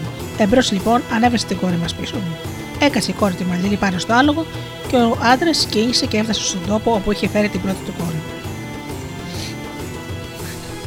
Φτάνοντας, ξεπέζεψε από το άλογο του, τράβηξε την κόρη του τη μαλλιαρή προς τα κάτω και όταν αυτή τον ρώτησε προς τα που πας πατέρα, της απάντησε: Πάω να κατορίσω. Θα κάτσεις εδώ και θα με περιμένεις μέχρι να γυρίσω. Αχ, πατέρα μου, δεν μπορώ να κάτσω μόνη μου και σε, να σε περιμένω. Θα έρθουν τα άγρια θηρία να με φάνε. Σε παρακαλώ, πατέρα, πάρε με μαζί σου. Όχι, παιδί μου, μείνε εσύ εδώ άχρεπη σε αυτή τη θέση και εγώ θα γυρίσω πάλι σύντομα. Όχι, πατέρα, φοβάμαι. Δεν είναι ανάγκη να ανησυχείς. Εγώ πάω τώρα να κατορίσω και θα είμαι πάλι γρήγορα πίσω. Με περιμένεις εδώ. Και με αυτά τα λόγια απομακρύνθηκε από την κόρη του. Ανέβηκε στο λογό του και γύρισε στο σπίτι του, όπου η γυναίκα του τον περίμενε. Πήγε στην κόρη μου τη μαλλιαρή στον ίδιο τόπο, τον ρωτάει αμέσως. Ναι, ακριβώς εκεί, στον ίδιο, τόπο που, στον ίδιο τόπο που πήγα και την πρώτη μου κόρη. Όταν το κορίτσι αντιλήφθηκε ότι ο πατέρας του δεν θα γυρνούσε, άρχισε να κλαψουρίζει μέσα στη μοναξιά του. Πατέρα, γύρνα πίσω σε μένα. Πόσο χρόνο χρειάζεται ακόμα για βήμα. Έφυγες μακριά μου και με εγκατέλειψες. Όλη τη νύχτα κάθισε μαλλιαρή εκεί, κλαίγοντας και φωνάζοντας όλο και πιο δυνατά τον πατέρα της. Όμως τον προκαθορισμένο χρόνο εμφανίστηκε πάλι ο Αλ Τσάδερ Μπίνα Μπά. Ποιος λοιπόν σε έφερε σε αυτόν τον τόπο; Ο πατέρας μου με έφερε εδώ και με εγκατέλειψε. Φοβάμαι ότι θα με φάνε τα άγρια θηρία. Καλώς λοιπόν, αφού φοβάσαι, θα κάτσω δίπλα σου και θα σου κρατήσω συντροφιά. Όμως πες μου, σε παρακαλώ, πού μπορώ να δέσω το λόγο μου; Δες το σε αυτό το δέντρο απέναντι. Όμως πού μπορώ να ησυχάσω; Μπορείς να ησυχάσεις εκεί στο ξέφωτο. Α, έτσι λοιπόν. Ναι.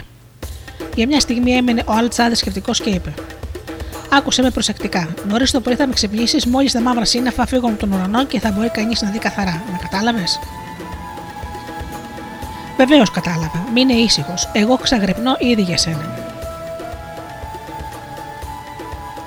Την άλλη μέρα νωρίς το πρωί ξυπνάει ο Αλ Τσάδερ μπα στο κορίτσι. Σήκω πάνω της λέει. Όσο αυτός περίμενε και σκεφτόταν να τη γυρνούσε αμέσως στο σπίτι, το κορίτσι σηκώθηκε και έτρεξε γρήγορα στο ποτάμι. Ε, εσύ άκουσε με, λέει ο Αλτσάδε στο κορίτσι. Μπες στο ποτάμι και κολύμπα. Όταν θα έχεις πληθεί, εδώ στην όχθη θα σε περιμένω. Το κορίτσι βούτυξε στο ποτάμι και όταν βγήκε ήταν γεμάτο φίδια, σκουλίκια, ψήλου και ό,τι άλλο βρωμερό μπορεί να σκεφτεί κανείς. Όλα αυτά κρεμόταν γερά από το κορμί του κοριτσιού της Μαλερή, έτσι που και η ίδια να μην μπορεί από πάνω της να την άξει. Η Μαλερή φοβόταν και κλαίγοντας λέει στον, στον Αλτσάδερ. Αχ, τι ατυχία, τι φοβερά πράγματα είναι αυτά που κρέμονται από πάνω μου. Μη φοβάσαι τώρα. Εγώ θα σε γυρίσω πίσω στο σπίτι σου, στη μάνα σου. Ξέρεις που βρίσκεται το σπίτι σου; Όχι, δεν το γνωρίζω. Ούτε μπορώ να φανταστώ που βρίσκομαι, ούτε που είναι το σπίτι μου. Καλώς, όμως δεν θέλεις να ξαναγυρίσεις πίσω στη μάνα σου; Ναι, τότε κλείσει απλώς τα μάτια σου. Ναι. Το κορίτσι έκλεισε τα μάτια του. Ο Χάλτ Σάδρ που έδωσε ένα μικρό χτύπημα με το χέρι και χάρη στη δύναμη του Αλάχ και την ευλογία του, η οποία μέσω του Αλτ Σάδρ την άγγιξε, κατόρθωσε να το στείλει στη στέγη του σπιτιού. Μάνα φοβάμαι, φώναξε δυνατά η μαλλιαρή. Όταν η μάνα της άκουσε τη φωνή, γιατί βρισκόταν εκεί και σκούμπιζε το σπίτι, το κορίτσι φταρνίστηκε και άρχισε να πέφτουν πάνω κάτω σαν βροχή τα φύλλα και τα σκουλίκια. Η γυναίκα τομοκρατήθηκε και φώναξε τον άντρα της. Άντρα, γρήγορα έλα να δεις τι έχει συμβεί. Στην αρχή άκουσα ένα φταρίνισμα ψηλά πάνω στη σκεπή και αμέσως άρχισε να πέφτουν φίδια και σκουλίκια πάνω μου. Ανέβα γρήγορα να δεις μόνο σου. Όχι, ανέβα εσύ απάνω και δε μόνη σου. Η γυναίκα ανέβηκε γεμάτη φόβο και βρήκε την κόρη της στη μαλλιαρή γεμάτη φίδια, σκουλίκια και ψήλους σε άθλια κατάσταση. Η μάνα της αδίασε μόνο μόλις την είδε. Όμως γύρισε στον άντρα της και του είπε: Γιατί πήγες την κόρη μου σε εκείνο τον κακό τόπο, είσαι ψεύτης. Την κόρη σου την πήγε σε ένα τόπο που, όπου βρίσκει κανείς ησυχία, ξεκούρασες και ευχάριστη συντροφιά. Γι' αυτό ήταν και γεμάτη από χρυσάφι και κοσμήματα τον γύρισε. Και η κόρη μου δεν σε δώσε τι άθλια κατάσταση βρίσκεται. Λοιπόν, τι πρέπει να κάνω εγώ με σένα; Τίποτα να μην κάνεις σε μένα, μα τον Αλάχ. Στον ίδιο, στον ίδιο τόπο πήγα την κόρη σου, όπου είχα και πάει και την Ιουράχ Κουάχα να εγκαταλείψει. Φέρε γρήγορα φάρμακα ώστε να γίνει η κόρη σου πάλι δυνατή. Γρήγορα, γρήγορα, φόραξε και άλλες γυναίκες και όλες μαζί να βγάλουν και να απομακρύνουν τα βρωμερά ζώα. Καλά λοιπόν, δίκιο έχεις. Η γυναίκα έτρεξε αμέσως και πολύ σύντομα επέστρεψε με δύο άλλες γυναίκες. Κάθισαν λοιπόν μπροστά στο κορίτσι και έβγαλαν από τη μαλλιαρή τα φίδια, τα σκουλίκια και το καθάρισαν από όλα εκείνα τα συχαμερά ερπετά.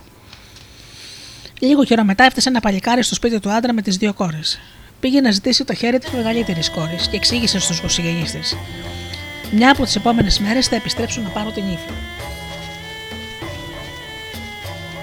Συμφωνήθηκαν τα απαραίτητα και την προκαθορισμένη ημέρα έφτασαν για το γάμο οι συγγενείς του αραγωνιστικού. Η νύφη φορούσε το ωραιότερο φόρεμά της και πάνω από αυτό το τσαντόρ. Όμως η ζηλιάρα Μητριά είχε επινοήσει ένα καινούριο σχέδιο.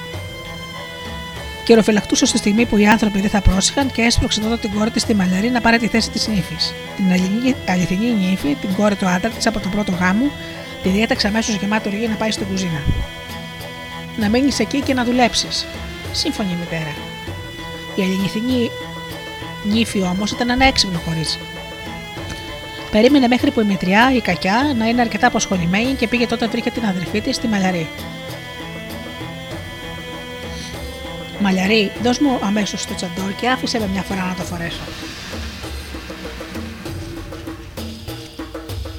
Πήγαινε εσύ τώρα στην κουζίνα. Υπάρχει κρέας και εκλεκτά φαγητά. Αλήθεια, ασφαλώς. Πήγαινε και θα δεις μόνη σου. Αλήθεια σου λέω. Ω, αυτό θέλει κάνω. Η αληθινή νύφη πήρε το τσαντόρ, το φόρεσε ξανά και πήρε τη θέση της εκεί όπου την αρχή καθόταν. Η μαλλιάρη πανευτυχή στην κουζίνα τράβηξε το κρέα από τη σούφλα, πήρε μια κατσαρόλα, πήρε και ένα πιάτο, ενώ η μάνα της περιποιόταν τους ξένους. Έφτασε η ώρα που οι συγγενείς του γαμπρού ήθελαν να πάρουν την ύφη. Αναγαλίασε η μετριά, γιατί ήταν σίγουρο ότι οι συγγενείς του γαμπρού θα έπαιρναν την κόρη της στη μαλλιαρή. Άκουγε το χτύπημα των κασαρολικών και πίστευε ότι εκεί δούλευε η Χάνα. Πού είσαι λοιπόν, Δούλα, φώναξε δυνατά. Εδώ, μητέρα, εγώ είμαι η κόρη σου μαλλιαρή. Ποιος σου κορόιδεψε, μαλλιαρή, τι δουλειά έχεις εδώ ανάμεσα στις κατσαρόλε, στα τηγάνια και στα, στα κανάτια. Μάνα, όλα καλά είναι καμωμένα, άσε με να φάω. Οι συγγενεί του Ρωμανιστικού δίκησαν την πραγματική νύφη στο σπίτι του συζύγου της, και η μετριά που ήξερε πως η υπολοιποκυριά της είχε ναυαγίσει, έτροχε εδώ και εκεί με την κόρη της, την Τασκράμ. Όταν έφτασαν στο σπίτι του γαμπρού, είχε κιόλας ξεμερώσει έπεσε μόλις τη δύναμη πάνω στην πόρτα. Ο γαμπρός με τη γυναίκα του, τη Γιουράγ Κουαχάνα, είχαν καταφύγει στη στέγη. Μόλις ο ήλιος έπεσε πάνω τους, ο νερός πήρε μια μεγάλη πέτρα, την πέταξε δυνατά και χτύπησε τη μητριά. Σε αυτή τη δουλειά βοήθησε και το κορίτσι. Έτσι που η Χάνα απαλλάχτηκε από τη μητριά της, που ακόμα καταργιόταν με φθοναρή κακή ματιά και την κακή καρδιά της.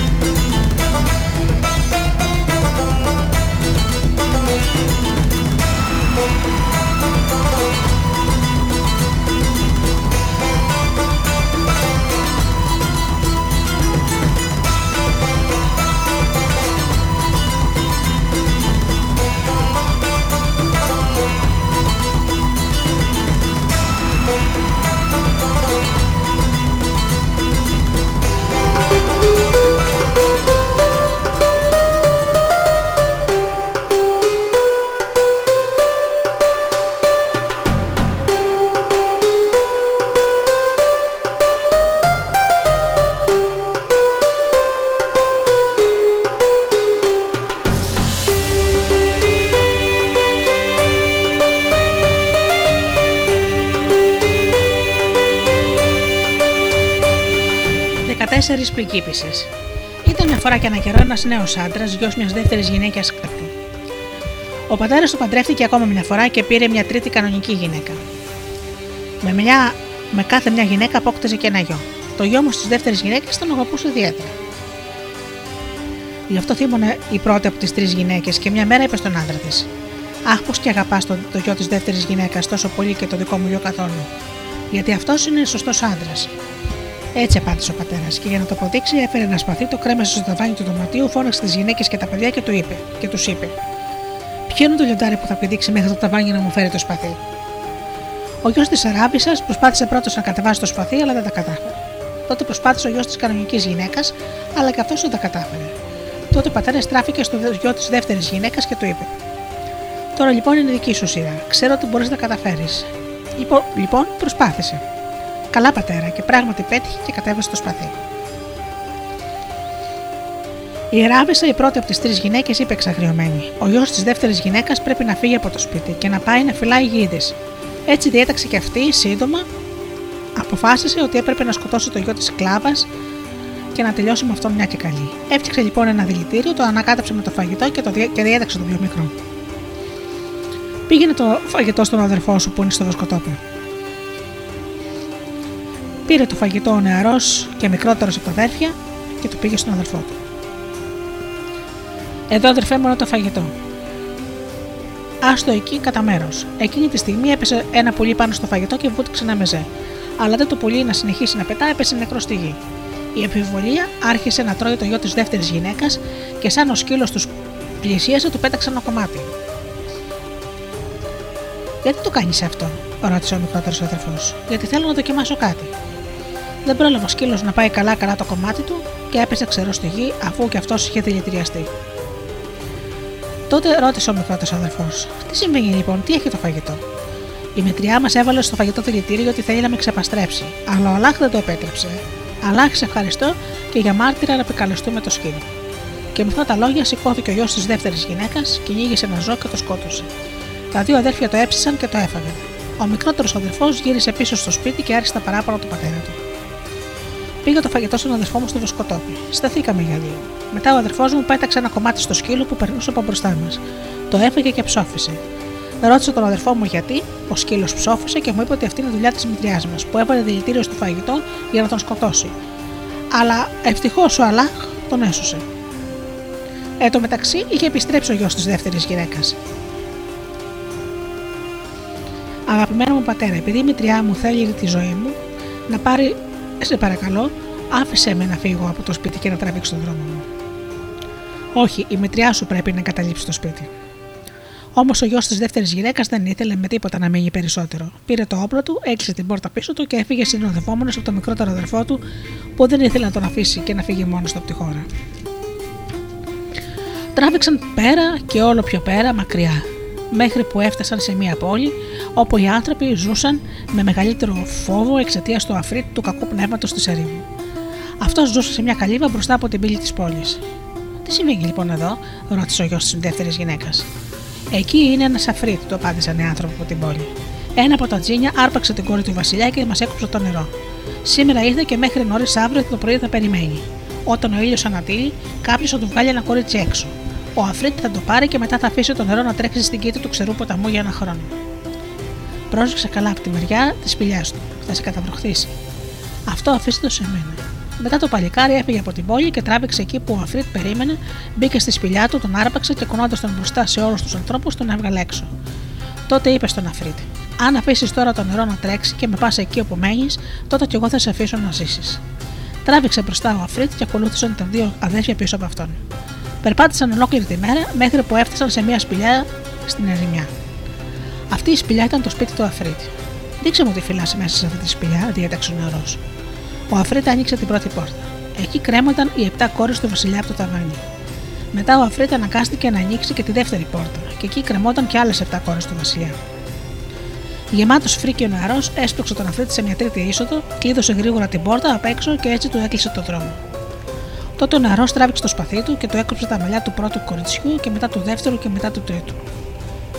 Ποιανού κόρε είσαστε και από ποια χώρα κατάγεστε, ρώτησε ο νεαρός γιος, γιατί ήθελα να ξέρει. Είμαι η κόρη του βασιλιά Σούντσο από τη χώρα του Σούντσο.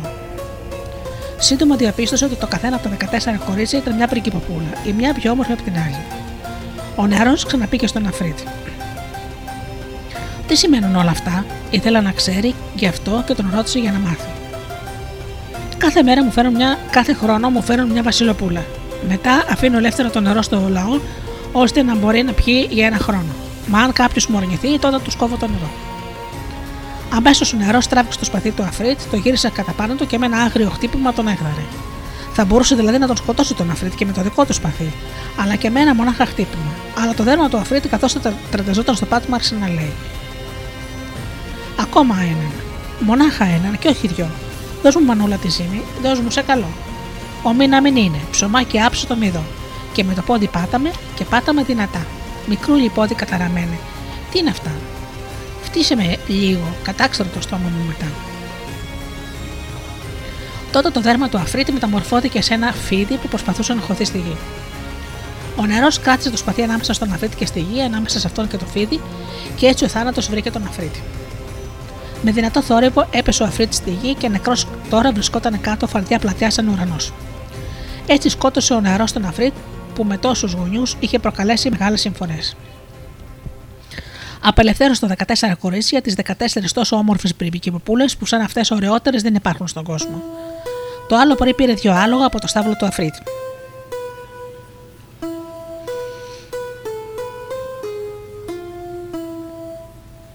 Καβάλισαν το ένα με τον αδερφό, εν, από ένα με τον αδερφό του και πίσω ακολουθούσαν τα 14 κορίτσια. Προχώρησαν για λίγο και έφτασαν σε μια πόλη που ο Βασιλιάς είχε πεθάνει. Αυτός ο Βασιλιάς ήταν ο πατέρας μιας από τις 14 κοπέλες που είχε απελευθερώσει ο νεαρός. Σε αυτή την πόλη ίσχυε ο νόμος που όριζε μετά το θάνατο του Βασιλιά να τον διαδέχεται όποιος το επόμενο που έμπαινε πρώτος στην πόλη.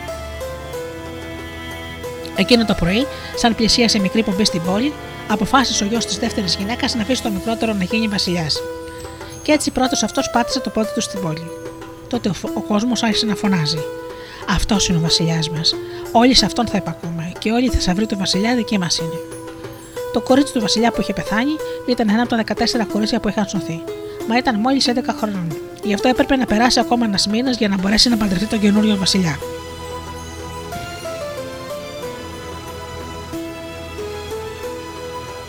Τα υπόλοιπα κορίτσια τα άφησε ο καινούριο βασιλιάς ελεύθερα. Τα έστειλε με τρεις κλάβους το καθένα πίσω στην οικογένειά του. Ύστερα από λίγο καιρό έφτασαν σε αυτόν δώρα που τα έστειλαν 13 βασιλιάδες που τις κόρες τους τους είχε απελευθερώσει ο γιος της δεύτερης γυναίκας.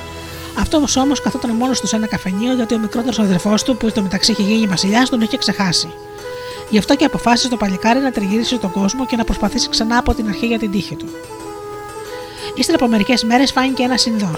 Έμεινε σαν ξένος για λίγο στο καφενείο και, προχω... και ρώτησε το παλικάρι αν κάνει κέφι να ταξιδέψει μαζί του στις Ινδίες. Με πλοίο. Γιατί αυτός μπορούσε να του δείξει τα θαύματα του κόσμου.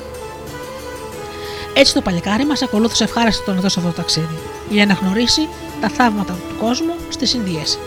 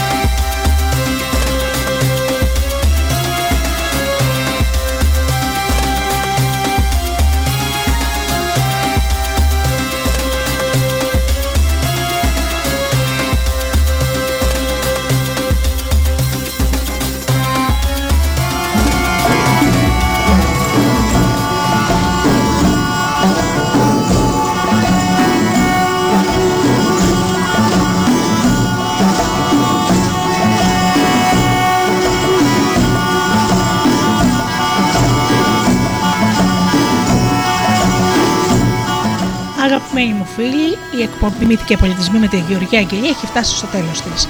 Σας ευχαριστώ για αυτές τις δύο ώρες που ήμασταν εδώ μαζί στο Studio Delta. Ανανεώνω το ραντεβού μας για το επόμενο Σάββατο στις 10 το πρωί όπως πάντα. Έως τότε, φίλοι μου, σας εύχομαι να περνάτε καλά, να είστε καλά και αγαπήστε τον άνθρωπο που βλέπετε κάθε κλέφτη. Καλό σας απόγευμα.